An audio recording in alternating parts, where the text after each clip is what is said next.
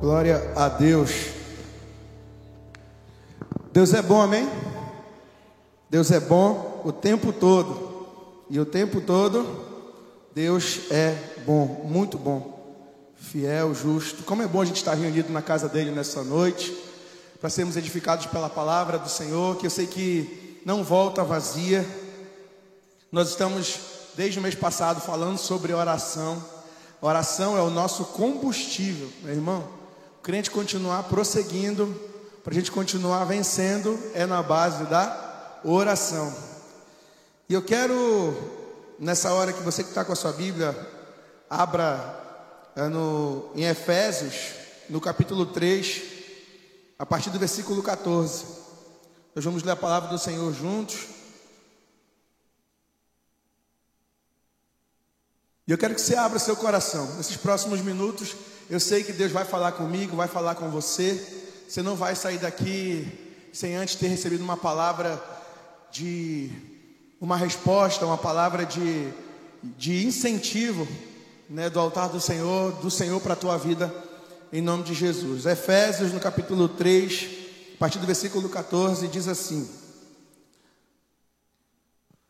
é, Paulo ora novamente. Por esta causa me ponho de joelhos diante do Pai de quem toma o nome toda a família, tanto no céu como sobre a terra, para que, segundo a riqueza da sua glória, vos conceda que sejais fortalecidos com poder, mediante o seu espírito no homem interior, e assim habite Cristo no vosso coração pela fé, estando vós arraigados e alicerçados em amor, a fim de poder descompreender com todos os santos qual é a largura e o comprimento e a altura e a profundidade, e conhecer o amor de Cristo que excede todo o entendimento, para que sejais tomados de toda a plenitude de Deus. Ora, aquele que é poderoso para fazer infinitamente mais do que tudo quanto pedimos ou pensamos, conforme o seu poder que opera em nós, a ele seja a glória na igreja e em Cristo Jesus, por todas as gerações, para todo o sempre. Amém. Vamos orar? Senhor Deus, essa é a tua palavra, tua palavra que nos liberta, que nos transforma, e nessa noite eu oro para que os nossos corações, Senhor Deus, possam ser levados até a tua presença e nós possamos ser mais parecidos com o Senhor. Que possamos ouvir aquilo que o Senhor quer ministrar às nossas vidas e deixar com que o Senhor haja, tirando o que precisa ser tirado e fazendo o que precisa ser feito. Nós estamos aqui, eis-nos aqui, cumpra em nós a tua vontade e o teu querer, em nome de Jesus. Meus amados irmãos, nós estamos é, ao longo desses domingos falando sobre muitos homens e mulheres de Deus que nos ensinam através de oração. E hoje nós vamos falar sobre uma das figuras mais importantes da palavra de Deus. Há tantas, mas eu creio que para mim, para muitas pessoas, o apóstolo Paulo é uma figura muito representativa, uma figura muito importante, né? Paulo, para quem não conhece um pouco da história dele, começa é, no Evangelho lá, começa em Atos, no capítulo 9, falando que ele era Saulo, um perseguidor, alguém que, que era blasfemo, alguém que perseguia né, os crentes e que queria matar os cristãos. Ele queria autorização, ele buscava autorizações para tentar acabar com todos.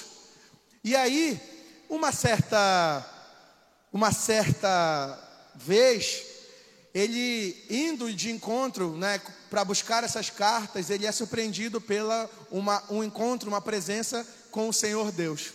E ali a história dele começa a mudar. Por quê? Porque ele encontra com o Senhor e ali o Senhor pergunta para ele: Saulo, Saulo, por que me persegues? Daí ele perde a visão e ele passa então três dias, três noites sem ver até que ele encontra Ananias, que era alguém que iria ajudá-lo, para que ele pudesse então começar a, a revelação do, do que Deus tinha para fazer na vida dele. Então, esse Saulo, que era o perseguidor, passou a ter uma vida transformada e passou daí em diante a pregar. Quando ele sai da casa de Ananias, ele começa a ir pregar por Damasco, vai para Jerusalém, né? Ele começa a sair pregando por vários lugares. Só que nos lugares que ele chegava, as pessoas falavam assim: epa, ficavam com medo de se aproximar, ficavam com medo de relacionar. Por quê? Porque até, até ontem ele matava todo mundo, ele queria matar todo mundo, ele queria perseguir todo mundo. Como é que os cristãos iam se sentir seguros no lugar onde eles poderiam ter alguém ali que por muito tempo foi contra eles? E aí o apóstolo Paulo, né, começa, já não mais Saulo, agora Paulo começa a pregar. E em todos os lugares que ele ia, ele despertava esse sentimento de medo, de temor das pessoas, mas também Deus levantava pessoas que ajudavam na defesa dele. Que colocavam, não, como Barnabé, ou como tantas pessoas que disseram, ó, oh, esse não é mais a mesma pessoa, ele não é mais o perseguidor, agora ele está do nosso lado. Ele está pregando a mensagem do Evangelho a muitas pessoas, ele está anunciando essa mensagem para muitas pessoas e a gente precisa ouvir. Paulo foi criticado, Paulo foi é, confrontado, Paulo teve que se justificar perante as autoridades, e Paulo, diante das autoridades, ele não recuou, ele não ficou acuado. Quando ele teve que ser confrontado sobre o que ele estava vivendo, sobre o que ele estava fazendo, ele disse o que ele estava fazendo e disse como que foi a história da sua conversão diante das autoridades romanas, ele pega e diz assim: Olha, eu encontrei, eu fui encontrado pelo, pelo Senhor no meio do caminho, eu ouvi a voz e eu disse: Senhor, o que o Senhor quer de mim? Né? E, e aí, de repente, ele diz assim: Olha, dura coisa é recalcitrar-se recalcitrar contra os aguilhões, dura, dura coisa é lutar contra a vontade de Deus. E daí ele entendeu que ele não podia lutar contra a vontade do Senhor, coisa que hoje nós sabemos claramente que não tem como a gente lutar e contra. Se Deus é, quer fazer algo na nossa vida, Ele vai fazer porque Ele é Deus, amém? Então, Paulo começou a entender que a vida dele já não era mais por preciosa, já não valia mais, que agora o que valia era ele viver a vontade do Senhor. E aí, Paulo, olha só, gente, como é um testemunho para edificar as nossas vidas. Paulo, ele não tinha uma vida, Saulo não tinha uma vida de oração, e quando se torna Paulo, ele não só inspirava muitas pessoas a orarem, como ele orava bastante.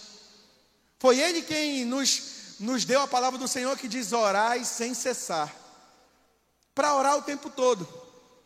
E aí, eu fiquei pensando assim: ó, se eu fosse dividir hoje as igrejas, né, os cristãos, em três grupos, eu dividiria em, a, da seguinte forma.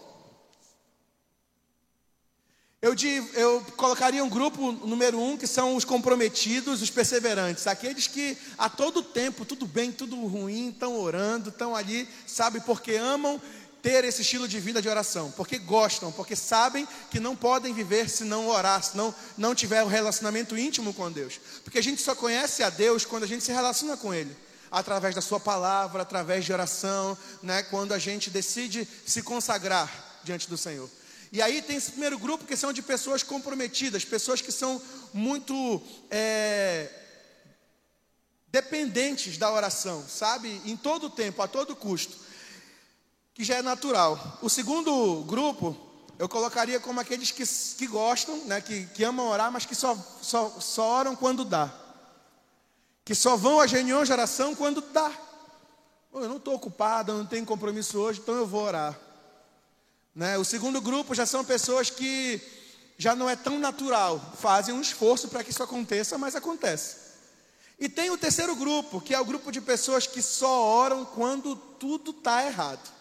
Enquanto tudo está bem, a pessoa não, não consegue orar. Ela não consegue, sabe, investir tempo de oração, falando com o Senhor. É aquela oração que às vezes é feita é, somente na hora que acorda, ou quando vai dormir, uma oração rápida pelo alimento né? E aí, de repente, quando as coisas estão apertadas, muitas vezes as pessoas desse terceiro grupo, elas não só não oram, como elas pedem oração para outras pessoas, porque elas não sabem como orar. Então, nós temos três, três grupos, tá? Aí eu quero que você é, grave bem. Paulo, durante a sua caminhada, ele esteve com esses três grupos de pessoas. Pelos lugares onde ele passava e os lugares por onde ele não ia, como por exemplo a igreja de Roma, que ele não conhecia, mas ele orava por eles.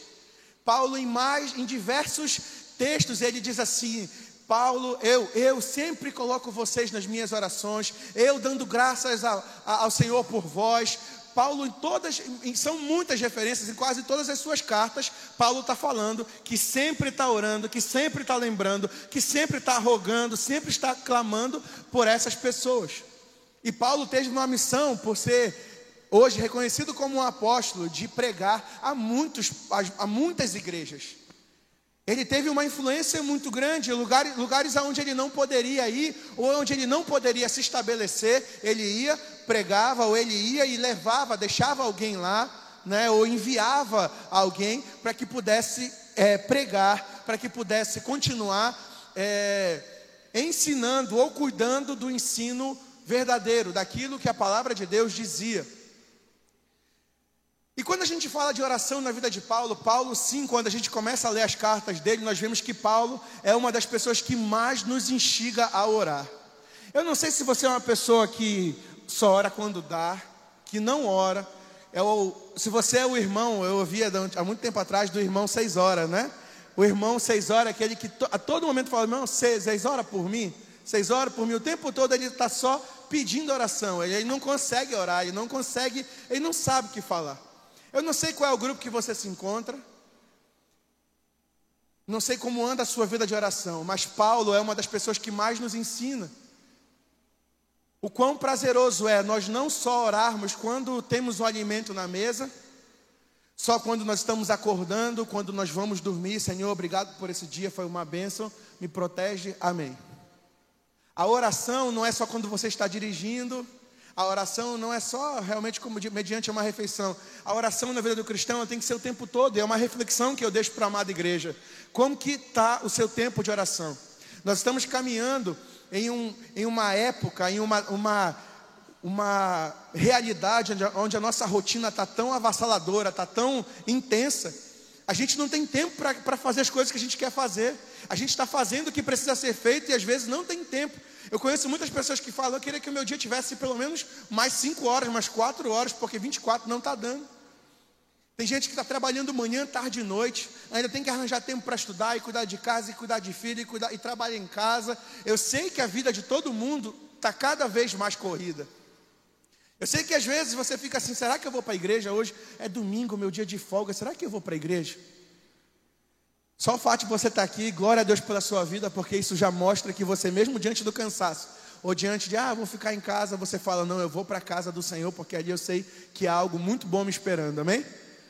Então, por mais corrida que seja a nossa vida, nós precisamos entender e rever o que é prioridade. Aquilo que é prioridade, a gente sempre dá um jeito de fazer. Aquilo que não é prioridade, a gente não encaixa no nosso dia. Se a oração não for prioridade para você, você vai sair daqui e vai continuar vivendo o seu dia sem oração. Você não vai lembrar muito da, das suas petições, do seu, do seu clamor, das suas ações de graças no dia a dia, porque você não tem o hábito, você não tem isso como alvo, não tem isso como prioridade. Mas se você coloca a oração como prioridade na sua vida, você vai perceber o quanto que a sua rotina, o seu dia a dia, eles vão ser muito mais, é, podem ser muito mais cansativos, mas você não vai desanimar com qualquer situação. A oração para o Senhor, diante do Senhor, ela nos evita que nós venhamos a nos desesperar e nos desanimar diante das notícias ruins. É interessante porque você sabe disso. Quando você ora, quando nós oramos diante do Senhor, parece que a gente consegue ficar mais calmo, não é verdade? A gente não se desespera tanto que fala assim: eu tenho um Deus que está no controle, eu estou clamando para Ele. Então eu vou ficar aqui perseverando, eu vou ficar aqui né, descansando em Deus. E Paulo, ele durante a sua caminhada, ele orava por aqueles que eram novos convertidos. Ele ficava muito feliz quando ele, quando ele sabia que, as, que a mensagem do Evangelho estava sendo aceita. Sabe quando aquilo que você aconselha, aquilo que você fala, a pessoa, o seu amigo, o seu cônjuge, elas ouvem? Você não fica feliz quando as pessoas estão ouvindo? Poxa, que bom que esse cabeça dura, essa cabeça dura está ouvindo o que eu falei, né? A gente fica assim, quando empolgado, felizes, porque a gente quer ajudar. Da mesma forma, Paulo ficava muito feliz quando ele sabia que em uma determinada igreja, determinado local, a mensagem estava sendo aceita. E aí ele vai caminhando orando, dando graças, ele pedia, ele falava assim: Olha, eu sempre apresento, né, eu me coloco aqui, como a gente leu, me coloco de joelhos diante do Pai, né, e ele diz assim: para que, segundo a riqueza da sua glória, vos conceda, o Senhor vos conceda que vocês sejam fortalecidos com poder, mediante o seu espírito no homem interior para que vocês conheçam qual é, a, qual é a altura, a largura e a profundidade do amor de Deus. Vocês sabem o quanto que Deus ama vocês, amém? Quantos aqui conhecem o amor de Deus? Já experimentaram do amor de Deus? Agora você imagina, você não é um perseguidor, você não é um blasfemo, você talvez não seja como Saulo era. Se nós entendemos o amor de Deus e gostamos de falar para as pessoas, imagina Saulo que virou Paulo, que se tornou Paulo, que teve uma vida tão transformada e alcançou misericórdia da parte de Deus e conheceu esse amor, o amor que não julgou, que não condenou, que aceitou ele para que ele pudesse fazer, uma, é, fazer realizar uma grande missão. Será que Paulo não tinha motivo suficiente para poder pregar essa mensagem, essa transformação que um dia ele teve? Sabe, Paulo ele teve uma, uma, uma vida 360 transformada e ele quis que muitas pessoas também tivessem essa vida 360 graus de transformação. Você pode olhar para a sua vida hoje e ver que você já não era mais a mesma pessoa que você foi um dia, amém? Você já foi transformado pelo Senhor. Sabe o que transforma a sua vida? A sua decisão e a sua vida de oração. Se você deixar de orar, deixar de buscar o Senhor, sabe o que vai acontecer? A sua carne vai começar a gritar.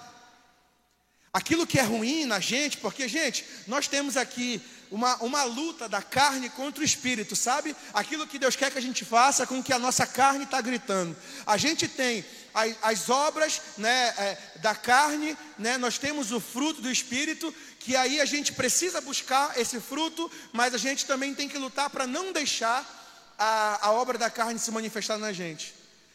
E aí a gente vai caminhando, e à medida que a gente vai meio que deixando essa vida de devocional com Deus, essa vida de busca, de intimidade com o Senhor, sabe o que vai acontecendo? A gente vai começando a ficar mais impaciente, a gente vai começando a ficar mais carnal, a gente vai começando a ficar mais mentiroso, a gente vai começando a, a deixar a, a obra da carne aflorar. E meu irmão, pode ter certeza, quando a gente está, sabe quando nem a gente está se aguentando, a gente sabe, as pessoas falam, não, tu tá chato, meu Deus, tu tá insuportável. Aí tu fica pensando lá no fundo, tu não quer admitir mal no fundo, eu estou insuportável, o que está acontecendo comigo? Nem eu estou me aguentando.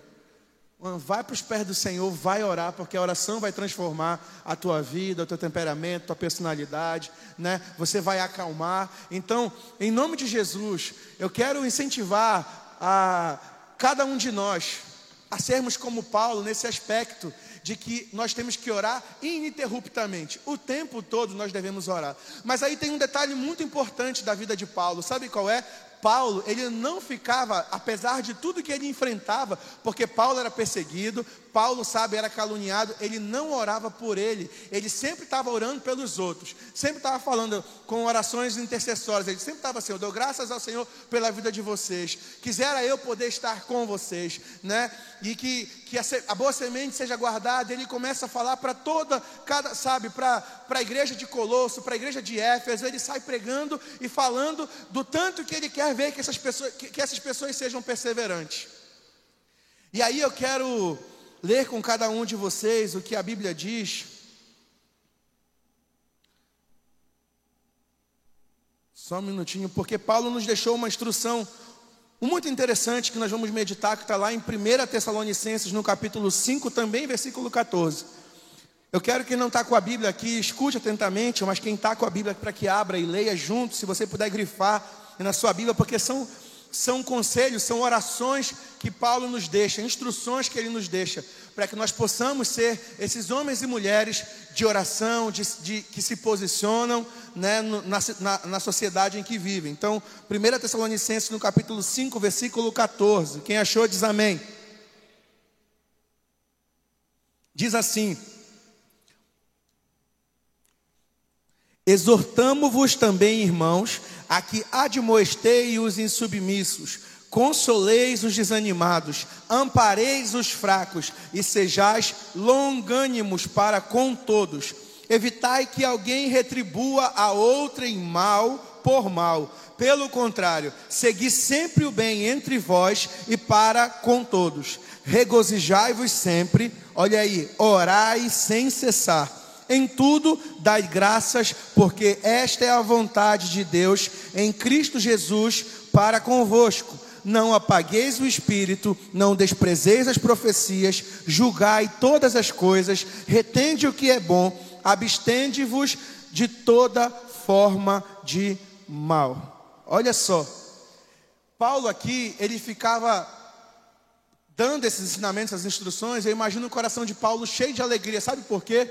Porque ele sabia que quando a mensagem era aceita, não era por causa dele, era pela graça do Senhor, é, por, é, pelo, é pela, pelo Evangelho, é pelo poder de Deus e não por ele. Quando nós começamos a orar e começamos a, a buscar mais a Deus, nós começamos a perceber que essas coisas que estão aqui dizendo na Bíblia, elas se tornam mais fáceis, né? Por exemplo, eu vou dar aqui para vocês o que a Bíblia diz: consoleis os desanimados. Se você percebe que tem alguém desanimado, alguém abatido do seu lado, essa é uma tarefa fácil para você consolar essas pessoas? Talvez seja, talvez não. Talvez você saiba muito bem falar com essas pessoas desanimadas, né, para que elas reajam, ou você, né, às vezes você não tem facilidade para isso. Ele diz: ampareis os fracos. Seja em momentos de luto, seja em momentos de fraqueza, você está ali do lado. Quando a gente ora, a gente sabe até o que falar para essas pessoas. Depois disso, ele diz: E sejais longânimos para com todos. O que é longanimidade? Longanimidade é um fruto do Espírito, é paciência.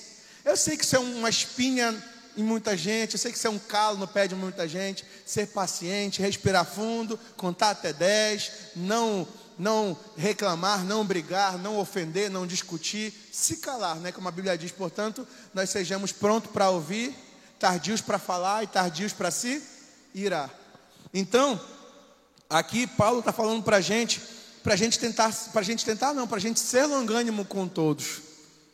Né? A oração faz a gente ficar mais tranquilo, evitar discussões, evitar vãs discussões, evitar problemas.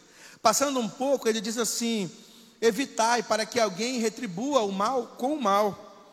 Pelo contrário, segue sempre o bem entre vós e para com todos. Meu irmão, às vezes a gente é afrontado e a gente quer pagar o mal com o mal, não é verdade? A pessoa está daqui argumentando, está dali argumentando, você fica, e às vezes a pessoa faz algo ruim e você não gosta, e você tende a pagar o mal com o mal. A Bíblia nos diz, Paulo nos diz, que nós devemos não pagar o mal com o mal, mas seguir o bem para com todos. Cristão não paga nada na mesma moeda, amém? Cristão paga o mal com o mal? Cristão paga o mal com? E diz uma forma, eu vou dizer para vocês uma forma que é de se pagar o mal com o bem, é orando. Porque Paulo ensina a gente a orar até porque ele nos faz mal.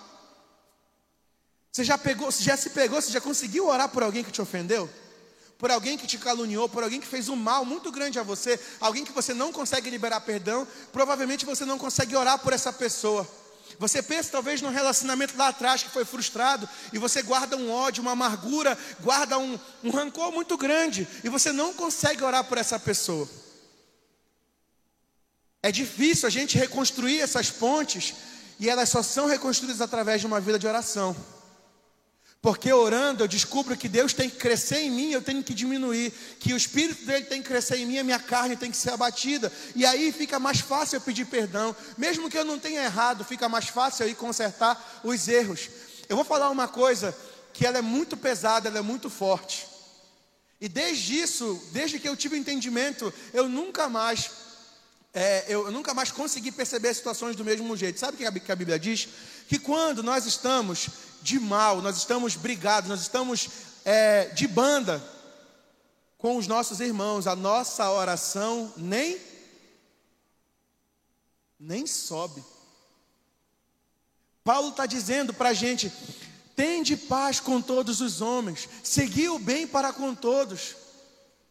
Façamos o bem a todos. Paulo nos dá várias instruções para que nós possamos viver uma vida em paz. Paulo diz para a gente: olha, orem pelas autoridades de vocês, orem pelos reis, orem por eles, por quê? Para que vocês tenham uma vida tranquila e calma, para que vocês possam viver bem. Então, quando a gente fala a respeito disso, né, da gente da gente estar tá de mal com as pessoas e brigando, meu irmão, sua oração nem sobe. Desculpa eu te falar isso, mas é a palavra de Deus quem fala. Nós precisamos ter como Paulo. Gente, Paulo pregou para quem perseguia ele. Paulo foi para lugares onde as autoridades já queriam matar ele. Ele foi para lá ainda, mesmo que sendo afrontado, perseguido, ele não se calava, porque ele sabia que ele tinha uma missão a ser cumprida. Nós também. Como é que a pessoa que você odeia, a pessoa que você guarda mágoa, a pessoa que guarda mágoa de você vai conhecer o Evangelho se você não se, se colocar em oração e não for atrás dessa pessoa? Paulo nos dá um conselho, eu sei que é muito difícil, a gente não consegue. Eu não, pastor. Eu ir lá? Eu? Eu? Quem errou foi ele, quem errou foi ela. Eu não vou fazer isso, não. Eu não vou lá pedir perdão, eu não vou me humilhar. Meu irmão, perdão não é humilhação. Perdão é leveza de alma, de espírito, porque quem perdoa primeiro vive mais leve. Você já teve a sensação de estar com raiva de alguém e pedir perdão? Sua boca treme, né, para pedir me perdoa, sua boca não consegue sair. É mais fácil você falar uma palavra difícil, gigante, mas às vezes o eu te perdoo, eu me perdoa é muito complicado. Mas esse, esse me perdoa, ele pode transformar a sua vida e deixar você ainda com uma vida de oração ainda muito mais intensa, porque você vai ficar mais obediente ao Senhor. Porque às vezes a gente ora, Deus fala com a gente e a gente não quer ouvir o que Deus está falando, né? Às vezes, hoje eu, não, ontem eu vi isso no pequeno grupo, e aí uma das jovens falou assim: Ah, porque às vezes a gente ora, Senhor, se é para fazer isso, fala comigo. Aí Deus diz assim: faz. Aí tu sai daqui, Satanás, não fala comigo, né? Para você não fingir que é Deus que não está falando, para você não ouvir, porque Deus está falando para você fazer algo que você não quer fazer. Nem sempre a vontade de Deus vai ser que você faça aquilo que você quer fazer. Às vezes Deus vai pedir coisas totalmente contrárias ao que você está até mesmo orando, porque você não ora para que as coisas aconteçam do seu jeito, você ora para que a vontade de Deus seja cumprida, amém? Deus não tem obrigação de fazer as coisas do nosso jeito, Deus não tem obrigação de fazer as coisas do nosso tempo. Todo mundo entende isso? Então, bora ver se todo mundo entendeu. Repete após mim e diga assim: Deus não tem obrigação de fazer as coisas no meu tempo. Então, meu irmão, se você não está vendo as coisas acontecerem, descansa, porque Deus está trabalhando, Deus só não está fazendo do teu jeito, amém? Continua orando, continua clamando ao Senhor Jesus, porque elas vão acontecer. O que você precisa fazer é seguir o que o apóstolo Paulo fala: orar ininterruptamente, ser assíduo, orar o tempo todo. Meu irmão, as coisas estão bem, glória a Deus, eu vou orar, agradecer ao Senhor, porque tudo está bem. As coisas não estão bem, eu vou continuar orando, porque eu sei que as coisas vão melhorar. Eu estou doente, eu vou clamar ao Senhor por cura, mas quando eu estiver curado, eu vou continuar orando para que eu permaneça com saúde e para que as pessoas ao redor de mim também sejam curadas. Nessa, nessa época de pandemia, a gente teve muito que se anular e orar por, por muitas pessoas que ficaram enfermas, por muitas pessoas enlutadas. Eu não sei se você perdeu alguém que você amava, alguém da sua família, mas a maioria das pessoas perdeu alguém importante. Nesse tempo de pandemia, a gente teve que muitas vezes consolar outras pessoas e deixar, às vezes, o Espírito Santo trabalhar na gente enquanto a gente estava fazendo algo por outros. E quem teve a experiência de consolar outras pessoas, porque a Bíblia também nos fala que nós devemos consolar os outros, como também nós fomos consolados. E quando a gente consola os outros com oração, com intercessão, com, com apoio espiritual, a gente percebe que o Senhor também consola as nossas vidas. O nosso maior desafio é orar quando as coisas estão favoráveis, porque muitas vezes a gente só é, nós somos os irmãos que oram quando as coisas estão desfavoráveis. Às vezes tem reunião de oração, a gente não vem, mas quando as coisas apertam, a gente vem para a igreja. Às vezes você não está falando com seus irmãos da igreja no dia a dia pela correria, mas quando, quando o bicho pega, você corre para os seus irmãos de oração, você corre para os seus irmãos em Cristo. E eu ouvi do pastor Luciano Subirá uma coisa muito interessante, porque ele, ele, foi, ele foi desmistificar algo, porque fala assim, ah, porque você, muita gente fala assim, ah, eu vou correr para o pastor quando as coisas estiverem ruins, porque o pastor tem mais moral com Deus. Meu irmão, eu não tenho mais moral com Deus. O nosso Senhor está disponível para todos aqueles que querem buscá-lo, todos aqueles que vão diante da sua presença, né? todos aqueles que querem clamar. Não existe essa de filhos preferidos, de, de gente que está numa posição. Não existe. Diante do Senhor, nós somos todos iguais. E eu e você podemos orar. Por isso que o Senhor diz: vai para o teu quarto, fecha a tua porta, te tranca lá e ora em secreto, porque o teu pai que te vê em secreto te recompensará. Não tem esse negócio também de, ah, eu vou orar de madrugada porque a fila é menor, meu irmão. Você tem que orar o tempo todo. Não tem negócio de fila. Você acha que Deus vai fazer uma, uma fila de oração? Olha, eu vou atender hoje, são 100 senhas. Quem pegar a senha, pegou. Quem não pegar, só vou responder amanhã. Você acha que Deus vai fazer isso? Não vai, meu irmão. Deus, Ele ouve todo aquele que clama com o coração quebrantado. Se você ora, Deus vai te ouvir. Não espera a oração do pastor, não espera a oração. A gente pode orar sim por você, é nosso papel orar, mas é seu papel também dobrar os seus joelhos na sua casa. Seu casamento não está bem, é seu papel, marido, esposa, dobrar o seu joelho e orar pela sua aliança. Seus filhos estão se perdendo, é seu papel orar pelos seus filhos, dobrar o seu joelho e orar e entregar a criação deles diante do Senhor. Diante de Deus, a Bíblia diz: Eu vos dei autoridade para pisar na cabeça de serpentes e escorpiões, e absolutamente nada vos causará dano algum. Ele deu para cada um de nós autoridade, basta que você se aproprie dessa palavra. Então, quando Paulo fala para a gente, ele nos lembra da importância de nós, sabe, orarmos o tempo todo e orarmos pelas outras pessoas. Eu sei que é difícil, nós, eu até quero entrar num assunto muito delicado. Eu preciso falar disso hoje, né? E, e vamos falar de uma forma ainda mais formal. Mas eu quero deixar muito claro que a nossa igreja, a Comunidade Evangélica Reviver, ela é uma igreja 100% apartidária, ela é cristocêntrica, ela é bibliocêntrica, nós não vinculamos nosso nome a nenhum político e nós também nunca, nunca, a igreja RV vai fazer 25 anos, é 25 anos? Ela nunca recebeu subsídio nenhum de nenhum político e nunca vai receber. Ela nunca permitiu que nenhum político subisse nesse altar e não vai permitir que ninguém suba. Quando os nossos líderes precisarem, ou quando alguém precisar, se você fosse candidatar um dia né, e estiver sendo alguma função, você vai ser automaticamente afastado né, nós precisamos entender, e eu quero que você entenda, nós vamos externar nosso posicionamento de forma muito clara, mas a Reviver é uma igreja que ela preza nesse altar para que a mensagem do Evangelho seja pregada, para que o temor ao Senhor seja sempre constante aqui nesse lugar. Então, vocês têm, podem ter certeza absoluta que ao longo de 25 anos a política não nos manchou e não vai nos manchar, porque a igreja não é nossa, ela é de Cristo. Então, nós somos cristocêntricos, nós somos bibliocêntricos, nós vivemos a palavra de Deus, vamos pregar a palavra de Deus, e nesse altar você vai esperar somente que a mensagem da salvação e do evangelho sejam pregados, amém? Paulo pedia, por que, que eu estou falando isso? Porque Paulo pedia para orar por político, e hoje, se a gente fala em política, parece que é o fim da picada. Não pode, pode falar de tudo, até religião, que era um negócio que era um crime falar antes, não, isso aqui é tudo, a gente pode conversar tranquilamente. Se eu tenho um irmão católico, se eu tenho um irmão espírita qualquer, a gente pode conversar. Hoje é mais, muito mais fácil ter esses diálogos. Mas hoje, se eu falo do partido A, do partido B, eu joguei uma bomba. Pá, pá. E eu quero dizer uma coisa para a gente, meu irmão. A política, ela nunca é, nunca vai ser, nunca será maior do que a causa do Evangelho. Aquilo que nos une tem que ser muito maior do que aquilo que nos une tem que ser muito maior do que aquilo que nos separa. Você acha que Paulo estava preocupado? Não, estou preocupado porque Roma tem domínio, porque o partido tal, porque o rei tal, porque o imperador tal, porque não sei. Paulo não estava preocupado, ele tinha uma missão para cumprir. Então eu quero dizer uma coisa, meu irmão, a sua causa, eu vou falar muito claro porque eu acho que a gente precisa de clareza. A sua causa, ela não é direita, ela não é esquerda. A sua causa é o Senhor. A sua causa é o Evangelho de Cristo.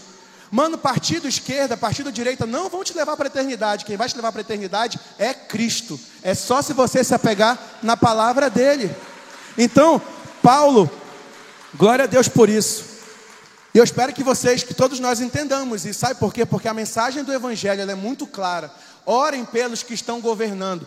Sabe? Orem por todos. É prefeito, é governador, é deputado, é vereador. Não importa, presidente, senador, orem. Ora, sabe por quê? Porque quando o povo ora, a Bíblia diz: orem pelos seus reis, orem pelas suas autoridades, para que vocês tenham uma vida mansa, calma e tranquila. É bíblico, meu irmão, é bíblico. Paulo está falando que a gente precisa orar, orar pelos nossos inimigos, orar por aqueles que nos perseguem, orar pelos, pelas pessoas que nós amamos, orar pela nossa casa. Nós precisamos orar. Sabe o que acontece? Está todo mundo embora de Macapá. O que a gente fala faz mal de Macapá. Agora, quem é que ora todo dia pelo Amapá?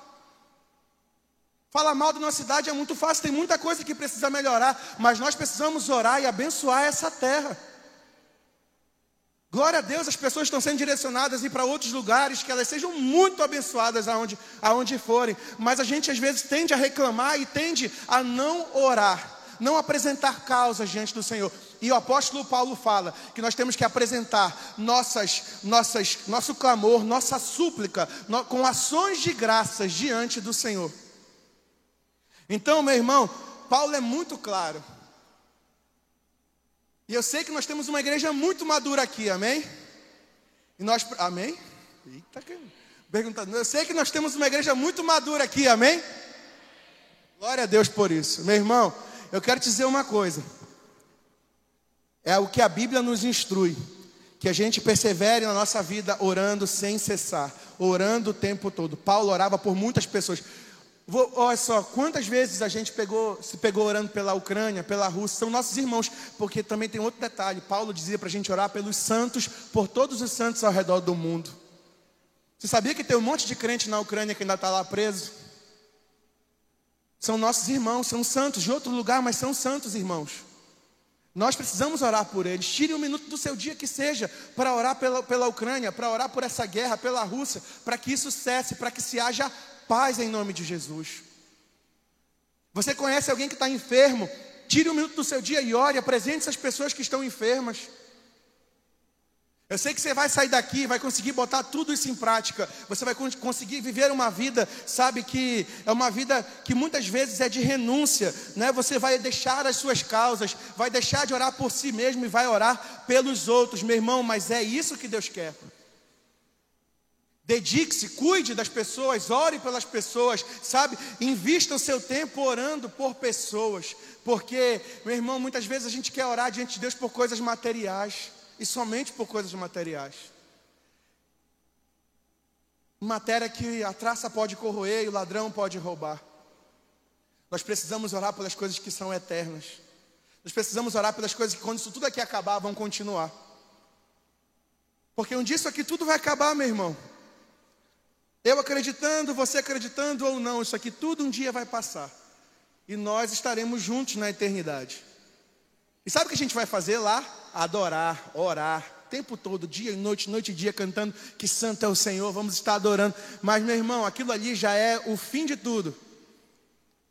Para chegar lá, a gente precisa fazer isso aqui.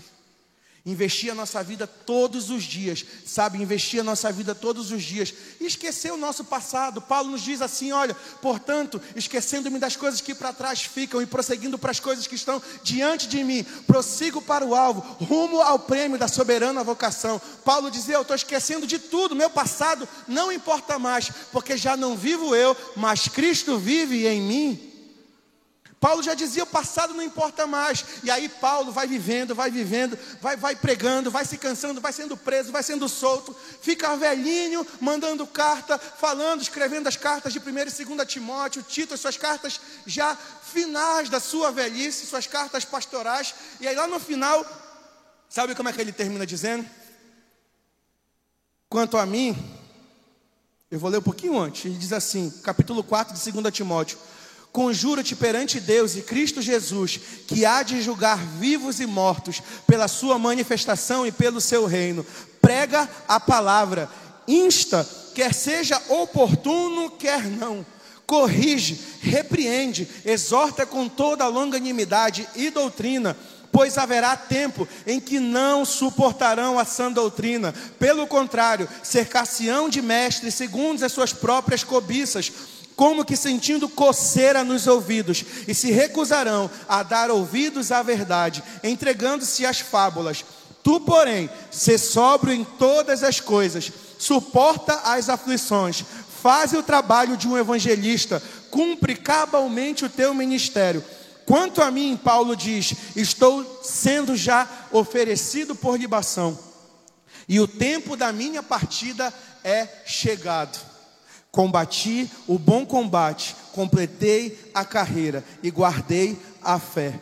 Já agora a coroa da justiça me está guardada, a qual o Senhor, reto juiz, me dará naquele dia, e não somente a mim, mas a, também a todos quanto amam a sua vinda. Quantos aqui amam a vinda do Senhor? Aleluia. Quantos aqui creem que Jesus está voltando? Meu irmão, Jesus está voltando. E Ele tem preparado uma coroa da justiça para mim e para você. Só que para isso precisamos combater o bom combate, precisamos completar a carreira que nos está proposta. Tem uma carreira que o Senhor preparou para você, e se você não orar, você não vai saber o que Deus tem para a sua vida. Se você não orar, você não vai saber o propósito, você vai ficar uma vida vegetativa. Você vai viver, sabe? Vai deixar a vida levar você e as coisas vão, vão passando e não vão acontecendo, não vão crescendo diante da sua, diante da sua, da sua posição, diante, do seu, diante da sua postura. Eu quero incentivar você nessa noite a dizer: Senhor, eu preciso, eu quero e eu preciso mudar a minha vida de oração. Eu preciso que venha menos, que cada dia mais seja menos de mim e seja mais do Senhor. Que o Senhor cresça na tua vida. Que o Senhor cresça na tua vida e que você diminua todos os dias. Que você possa dizer: Deus, eu vou orar, eu vou orar mais pelas pessoas, eu vou orar mais pela minha família, eu vou orar mais pela minha casa. Meu irmão, a partir do momento que você tomar essa decisão, você vai ver a sua casa, a sua família, seu casamento, sua empresa, tudo ao seu redor sendo transformado, porque a oração do justo, ela pode muito em seus efeitos. Então, ore, ore mais Saia daqui antes de dormir, ore. Amanhã, quando acordar, fale com o Senhor. Fale com o Senhor no seu trabalho. Fale com o Senhor na sua rotina. Porque você vai ver as respostas acontecendo, as respostas chegando. O que que Paulo nos ensina com tudo isso? É que ele teve uma vida totalmente transformada, alcançou a misericórdia de Deus, assim como eu e você tivemos nossas vidas transformadas, alcançamos misericórdia de Deus. Ele sabia que tinha um propósito para a vida dele. Eu e você sabemos que há um propósito do Senhor para as nossas vidas. Ele se propôs a vivê-lo até o fim dos seus dias. Tudo isso em oração. A minha pergunta é: você tem se proposto, você tem se colocado disponível para que Deus cumpra o propósito dele para a sua vida até o fim dos seus dias? Talvez você já tenha tantos dons e talentos, você já sabe para o que Deus chamou para fazer, e você fala assim: não, mas eu gosto de vir à igreja e para mim só a igreja, só ir à igreja basta. Mas só vir à igreja não salva ninguém. A igreja só vir aqui não salva ninguém. O que salva são as decisões que nós tomamos. O que salva é a nossa decisão diante do Senhor de dizer: Deus, eu já não vivo mais para mim mesmo, porque para mim o viver é Cristo e o morrer é é lucro. Eu quero que você feche seus olhos aí no seu lugar. Toda igreja feche os olhos. Nós já vamos orar. Primeira reflexão que eu faço, você com seus olhos fechados aí, é como anda a sua vida de oração? Você está frio? Você está quente? Você tem buscado muito ao Senhor? Você tem buscado pouco ao Senhor? Você tem buscado só quando dá?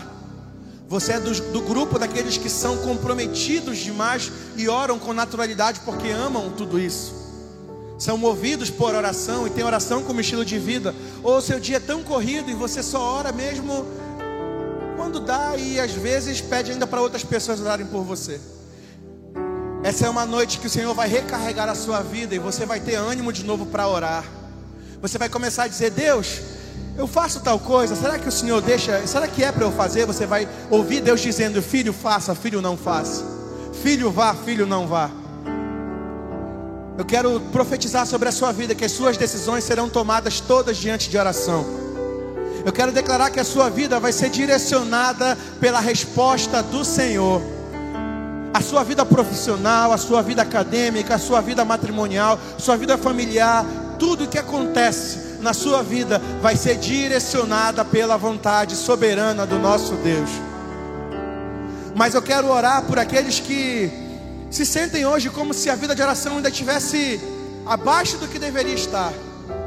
Estão passando por muitos problemas e hoje entendem que precisam ser como o apóstolo Paulo. Que precisam dizer: Deus, eu quero viver essa vida então que o Senhor tem para mim. De já não viver mais eu, mas Cristo viver em mim. Se você precisa de um conserto, ou mesmo precisa entregar a sua vida diante de Deus, dizer: Deus, eu estou entregando a minha vida porque eu preciso viver na tua dependência. Eu preciso viver guiado pelo Senhor, não dá mais para viver do meu jeito. Não dá para viver mais de acordo com a minha, minha carne, a minha vontade. Eu preciso matar, morrer para mim mesmo e viver para ti. Eu quero que toda a igreja fique de pé. Nós vamos louvar ao Senhor e nós vamos orar juntos. Você vai ficar de pé, de olhos fechados.